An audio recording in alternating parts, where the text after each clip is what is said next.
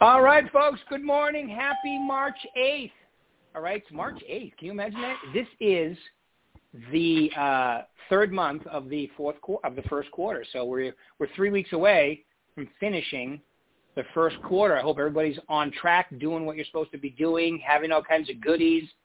I know the offers out there is uh, they're crazy. You know, today uh, people say, "Well, I have a buyer." I go, "Well, that doesn't mean you, that doesn't mean anything unless they're willing to do what it takes to get, you know, a property under contract. But having a listing, you're the champ." all right. So good morning, everybody. How's everybody doing today? Good morning, Rick. Great. Hey, there we are. There we are. Everybody's there. I love it. Okay, you're all there, all of you. Good. Okay, so we are very fortunate today. I had to uh, do that crazy thing called muting you. So we everybody's been muted. We are very fortunate today from the Camelback office. He's a manager out of the Camelback office. Was an agent there first. Now a manager. Todd Lee. Todd, if you could hit um, star six on your phone now, that'd be awesome. Unmutify. Good morning. Here he is. Man, myth, legend. All right, Todd. So, so do us a favor. I, I mean, you know, I mean, you're from Arizona. A lot of people from Arizona know who you are, but California, Nevada. Tell them a little about yourself, how long you've been in the business, and maybe about a l- little bit about your jump to management too. All right, I'd love to. All right, so um, as Rick said, Todd Lee, I am the branch manager for our Camelback office here in Phoenix, Arizona, 32nd Street in Camelback. We are, uh, we've got a, a fantastic location where we're at here. We're right between the two sections called Biltmore and Arcadia, two very affluent areas of the valley and right next to Paradise Valley. So that's where we're located. Um, I've been with, well, Prudential slash Berkshire Hathaway my whole career. I got my license in 2003 and started working for a Prudential franchise here in town. Um, worked for them for several years and then decided I needed to make a jump to a better Prudential company, so I ended up coming over to Prudential, Prudential Arizona Properties at that point. And then as everybody knows who's been with uh, Berkshire Hathaway for a while, Prudential merged into Berkshire Hathaway. Mark bought the company and then uh, oh, a year or two later on, we uh, moved over to the uh, Berkshire Hathaway franchise and seamless transition. It's the same company, same, you know, the same philosophy behind the whole thing. And I've really enjoyed the, the company and just, just their whole, the way they deal with people and, and their whole thought and outlook on how to build a business. So that was, uh, Awesome, yeah. that was me as an agent. And, and when Um, when Dawn left, because Dawn was your manager, when she left, Yep. she was the one that recommended you, um, like uh, leaps and bounds over everybody else to be the manager It of the was- office too. So can- Yeah, it was it was kind of funny the way it happened. It, like I said, I'd been an agent forever, and I, I was a, a successful agent. I was never a superstar, Yeah. but I was a successful agent. And uh, it was uh, October of 2019. The branch manager here, Dawn Segren, who uh, had been here for about five years, did a fantastic job with this office. She Yeah, had great. decided that she wanted to take a little time and spend some time with her grandkids and daughter, and wanted to move off into another opportunity. So she had she called me. It, it was funny. I just had uh, just had left the dentist office, gotten my teeth cleaned, and I was just left the dentist office, and I got this phone call from Dawn, and she said, "Hey, have you ever thought about management?" And I said, "Well, kind of, but really had never pursued it or anything." And she said, "Well, I think you should talk to Charlie McLean. I think you you should do it right away." So I thought it was kind of strange, and so I gave Charlie a call, and he said, "Yeah, come on over." So I went over and met with Charlie, and he was explaining to me some opportunities that were happening within the company, and he said, "Yeah, I think you would be a good fit." And I had said, "Well, I hope it's not to replace Dawn. I really enjoy working with her." And he got quiet and didn't say anything, and I thought, "Well, that's kind of odd." Then I, at that point, it was I was pretty sure I knew what was happening. So as soon as I left my meeting with with uh, Charlie, I called Dawn and I said, "You're leaving me, aren't you?" And she said, "Yes." And so she revealed at that point what was going on. And about from there, I, I went and, and had a short conversation with my wife and said, "Hey, what would you think about this if I moved from an agent to a manager's role?" And she was on board.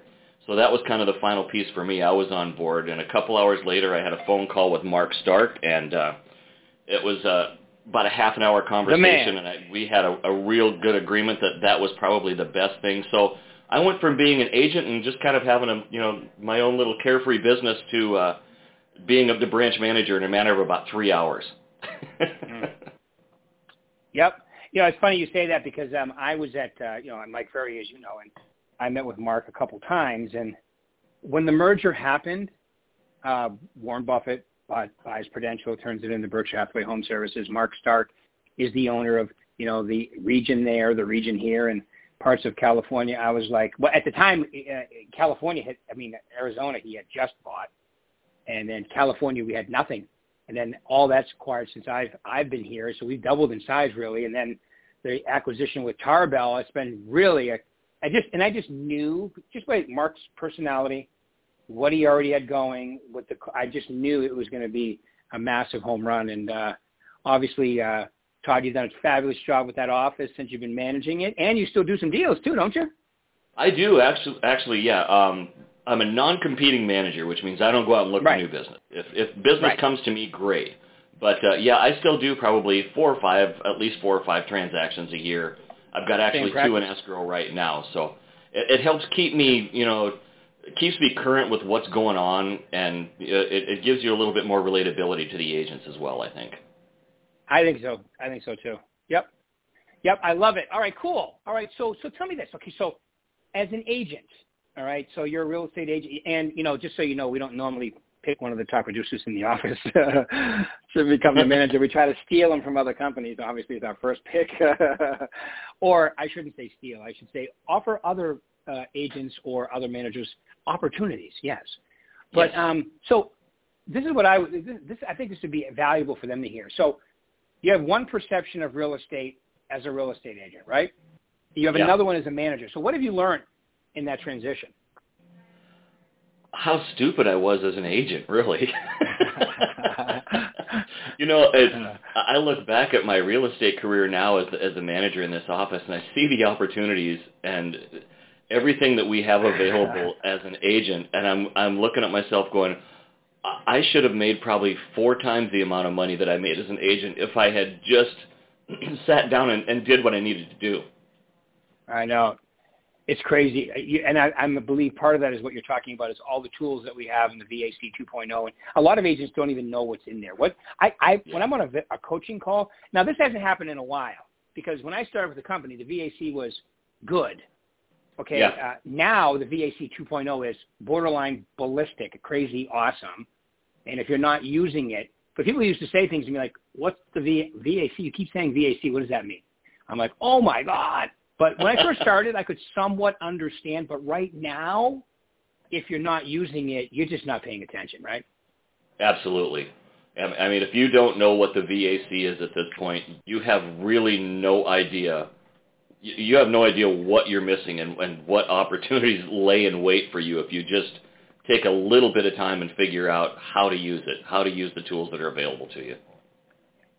Perfect. All right. So lead into a great question. So I'm a real estate agent. So now you have experience as a top agent, obviously, been in the business for a while, very experienced, and you know from a management standpoint. So if you were an agent, knowing what you know now, this is in my top three, by the way, what would be your favorite, like how would you set it up and what would you use? Um, the probably the my favorite tool with within uh, the VAC right now is Apex, the Apex Concierge Service. The, ah, uh, especially where you're and, and I actually I'm in the process. I've got one that closes Wednesday this week, where um, I used Apex. I had them come in and meet with me and, and my friend who was selling her house. And uh, this property was she'd lived in it for about 20 years, and she was a meticulous housekeeper I mean, very good with keeping up with maintenance and, you know, doing things, but just really had not updated the house. So it was a perfect candidate for the fix-it and really realize the flip value of your home. And we put $18,000 into it, and it, it's going to close. She's going to net probably three times the investment that she put into it, more than what it would have had she not put the money into it. So the the Apex concierge service, I think if you're not using Apex, you really need to understand all the benefits. I mean, that's just one piece of Apex. There's complex layers to this thing, and it's extremely fluid. I actually had a conversation a week or so ago with Fred Bin, who is uh, the owner CEO. I don't even know his real title with with Apex, but he he owns or and runs Apex. Um, had a great conversation with Yeah. him on an idea that I had for a cli- for another client of mine, a friend of mine that was looking for a house. Ran this idea by Fred. He goes, you know, that's a great idea. We've got a pilot program that's kind of using this right now, but absolutely we can do what you want to do. So, I mean, if you have these crazy ideas that might work, you can always run them by them, and they're very fluid and very adaptable to whatever we need. Love it. Yeah, and just to, just to, just to be clear too, the eighteen thousand dollars she didn't have to come up with, but she committed, and they did, and it came out of her proceeds. But she was able to get more proceeds because of the investment. Exactly. Yeah. She there was Yeah. eighteen thousand dollars worth of updating that were done to the house. She has not paid a penny of that up front. Right. That's all going to be Yeah. paid out. Of I knew what you meant. I just wanted to clarify. Yep. Yep. Yeah. Yeah. All right. Awesome. I mean, and, and that's just one. Yeah. That's just one. Yeah. Okay. So, you know, and you Yeah, there's- should. there's- Every one of us should be working with a killer CRM. You know, another one Yep. is that's so that's one of the major tools. You know, Yes. and, and we still have all the other ones. One of my favorites from my from my from my sphere is the neighborhood report. Love that. Yeah. Yep. That's in my top three. Absolutely. Okay, cool. Anything else you'd like to mention? Um, you know, just if you if you tried the CRM when the, when this came out last June, if you tried the CRM at that point, I can totally relate to you about how frustrating it was. It was not. It was kind of clunky at that point, and really wasn't very user friendly. But they have uh, have made several rounds of changes to the CRM. It's much more user friendly. They just Yeah. recently, as in last week, did some more adjustments to it to make it even more user friendly. So if you had tried it before and weren't really happy with it, give it another shot and see if it if it works better for you now. Good. Love it. Love it. Love it. Love it. Okay. So other than, I, I because I don't want them to think that we're just trying to, because I, I mean, I don't know why anybody wouldn't be using it, but what about like uh, just functionally as a real estate agent, switch over to management? You mentioned that you know how stupid you were as an agent. So what else have you noticed uh, that is something that you should have implemented right away? You know, I, I think just and really, I, I this the whole VAC, everything is great there, and with the the tools there are amazing, and uh, just that portion of it alone. If I had utilized parts of what we had there, I know I would have more than more than doubled, probably tripled my business. But outside of that, really taking advantage of of things like your coaching calls and your training classes, the the RE Success Series courses that you have. I know that um, when I when I started, and I was kind of going through a rough patch when I had moved over to to this company, and um, at the time John Joseph was the was had Yeah. your position, and he was doing the training, and John had a um, a program similar to yours. He called it Restart. And for me, I had become very stale and, and really was kind of stagnant in my real estate career. And I was struggling trying to figure out what to do and how to really make my business work. And I stepped into his restart class, and it was about three classes into his into the restart series, and the light bulb flashed. And I, Mm. I hope and pray that every one of you agents out there at some point has that flash moment where the light bulb goes on and you realize really what you're doing. That that moment for me came when I realized this is a job. This is not a job. It's a business, and running it like a business. That was my light bulb flash moment. Realizing that I Mm. needed to take control of the finances part of it. I needed to take control of what I was spending, where I was spending it. More than that, I needed to take control of how much time I was spending on a daily basis in my business, and that was the that was a big flashpoint for me. Great. Yeah, knowing your numbers, keeping track, and you're very detailed now, but a lot of agents don't start out that way because, okay, so what people have to understand is what makes you a great salesperson isn't always conducive with being the best business person, but you got to learn both. You got to. That's it. Yeah, and I was a, I was a really good salesperson, really good sales. Yeah. I could I can sell ice cubes to Eskimos. I'm I'm I can do sales, but running the business part of it was really what I just didn't I didn't grasp until until I got that piece of it. Yeah. No, it, it's so true, and that's why either you learn it or you get an assistant right away to keep you uh, on track. What- that's what I did. I was very fortunate after a year and a half, two years in the business because I was horrific, horrendous. You couldn't even read my writing. And remember, when I started in the business, everything was on three forms, and you had to handwrite all your MLS forms. And people were like, "Rick, we can't read this. What is this? Yep. What does that mean?" and I have Press to uh, hard. You have got to reach the bottom copy. yes. All right. That's why today, even today, if I can, uh, like, I don't like typing, I don't like writing. If I can dictate, which I can, emails through my phone, that's way better. Yeah. All right. You know, So, I, okay, I so- highly suggest take advantage of, a, of an assistant, a virtual assistant, or even you know just Yeah. hiring an assistant. If you're a person who doesn't like the paperwork piece of it, don't do the paperwork part of it. You can get somebody to do the paperwork piece but. Do the stuff that you love. Do the things that help that are going to help you build your business. Right. Yeah, and that's how I. That's you know that point you just me- mentioned right there. I learned in 1989, and I said to myself, "That's it. Okay, I'm going to do." And, and let me let me tell you something. Um, I didn't love prospecting right away. I made myself fall in love with it, and when I fell in love with it was when I started cashing checks. Okay, and I started beating everybody in my office. I was 26 years old. Everybody thought I must have been breaking rules. That's when you know you're getting a compliment. They they want to find you doing something unethically because you're really outperforming people around you. And the only thing was, the only, the only difference was I was willing to prospect every day, and most agents weren't at that time. I mean, Right. when I started prospecting expireds, no one had done it in my area. I was like not looked highly upon for prospecting expired listings at first. But yay, you know what? If you're willing to do the things that other people aren't, get good at them.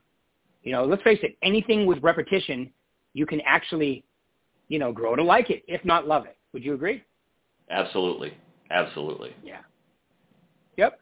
Okay, so all right, anything else you want to mention about that before I move on to a, a different area? Uh, one, just one other thing that I would really Sure. highly suggest you do, and it's taking control of your schedule. And that's for me. Uh, it's it's been time blocking was really a big piece of what I needed to do. And again, that's part of your business. When is your business open? When are you know know what your prospecting time is. Know when you're going to be going out and showing houses, or you know going out and running appointments, that kind of thing. Time block and set those things set those things down, and you know really take them seriously. Mm.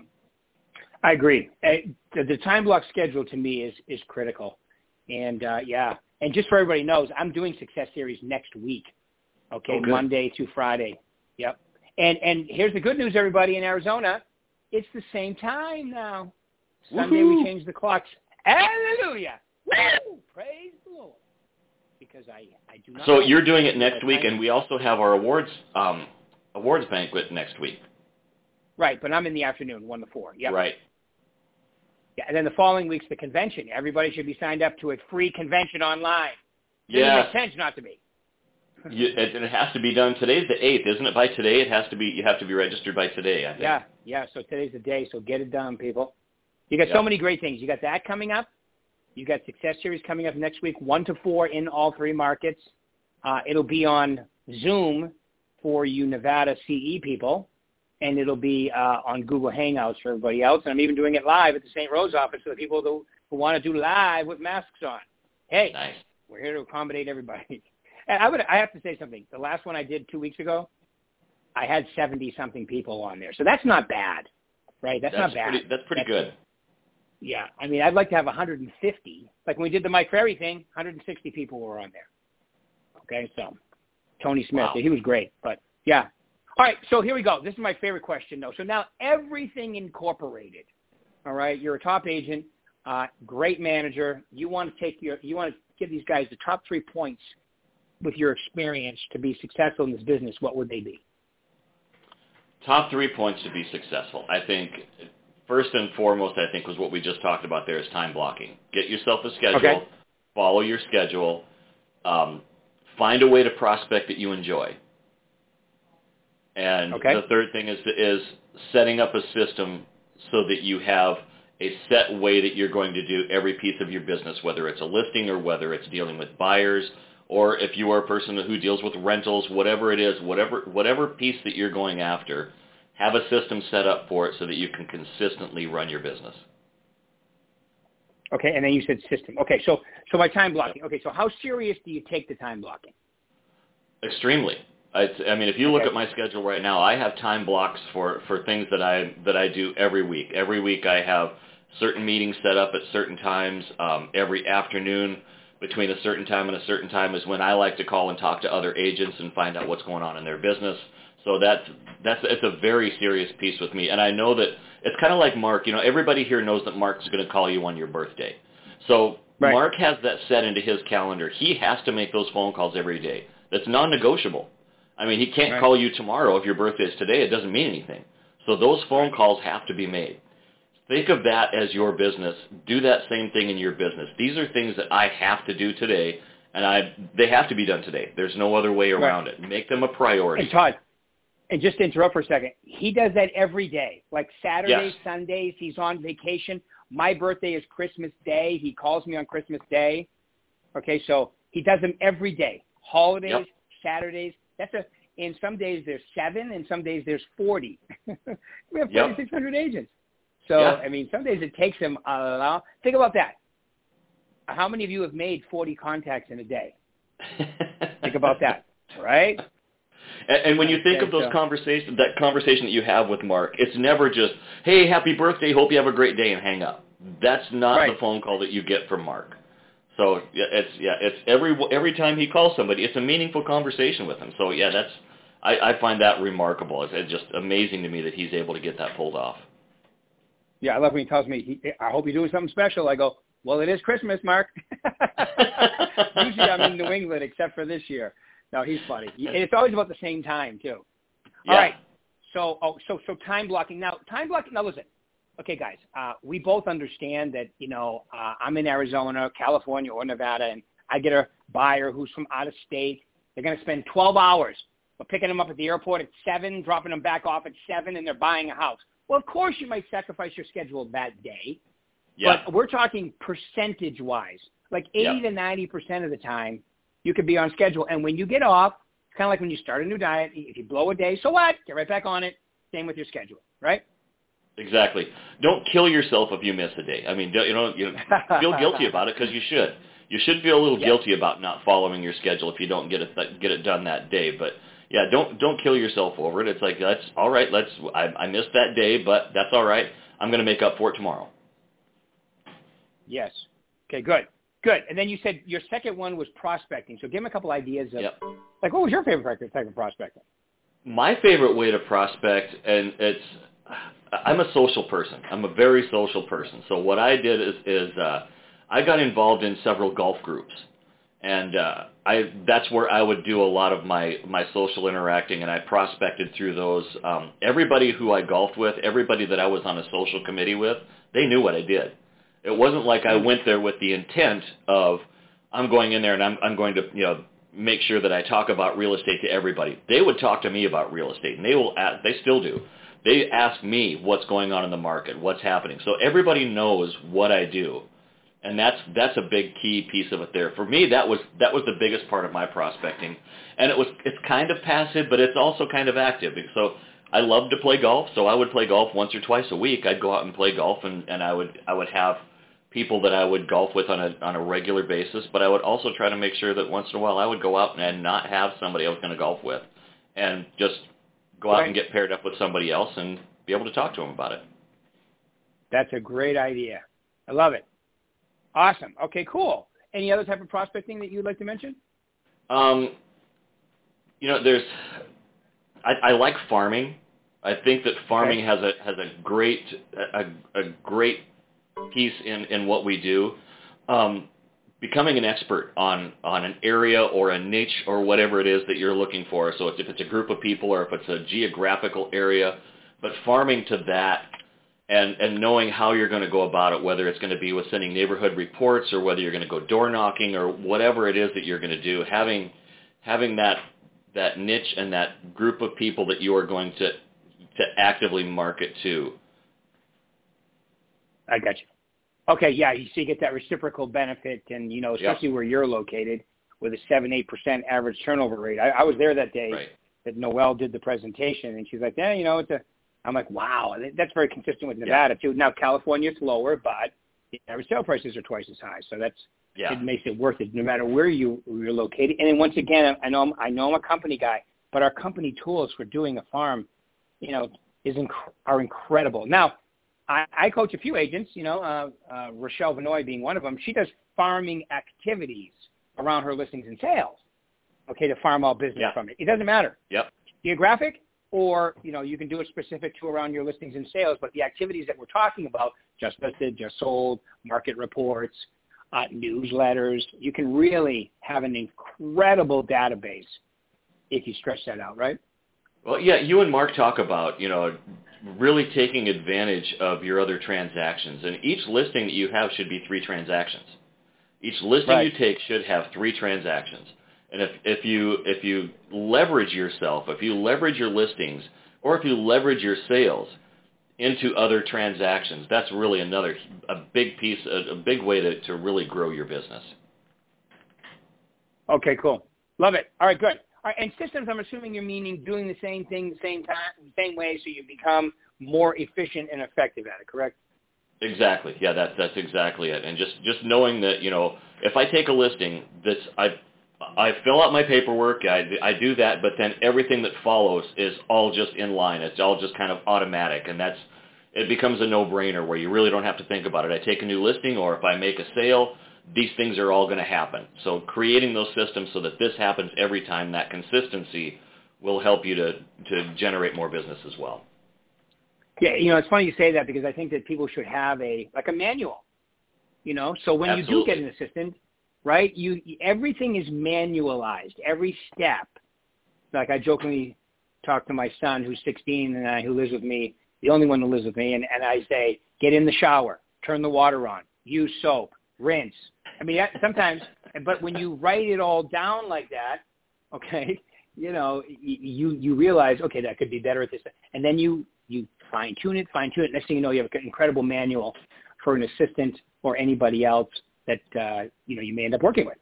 Well, and it's it's it's a living, breathing, you know, piece. I mean that that's it's oh it's going to change as we get new tools or as you know the market changes.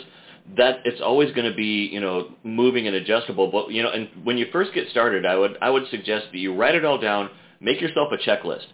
This is what I do here. This is what I do next. This happens next. This happens next, and check them off.